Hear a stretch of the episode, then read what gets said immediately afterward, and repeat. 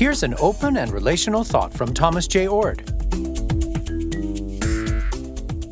This is the 100th episode of Oord Shorts, Open and Relational Theology short podcast episodes. My purpose in recording this podcast is to introduce people to the ideas of open and relational theology, both, both the basic ideas and some of the more complex ones. I also wanted to introduce people to important thinkers and movements within the open and relational community. In the previous 99 episodes, I've received excellent feedback and encouragement from listeners.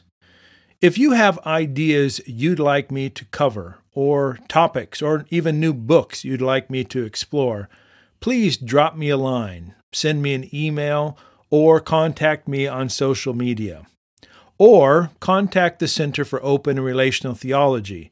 Its website is the letter C, the number 4, the letters ORT.com. I want to thank Brian Falusco for being the producer of Oord Shorts. He takes all the rough recordings that I send him and makes me sound far better than I actually am. So, thanks so much, Brian. I also want to ask you, the listener, to do me two favors.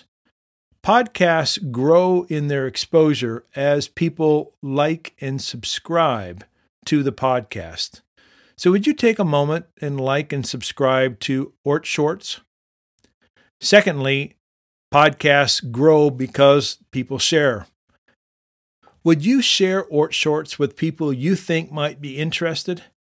That might be a particular episode or just send the entire podcast link. But spreading the good news of open and relational theology is something you can help with. And this podcast, Oord Shorts, is just one small way that we can promote the ideas that have been so helpful to us and to so many.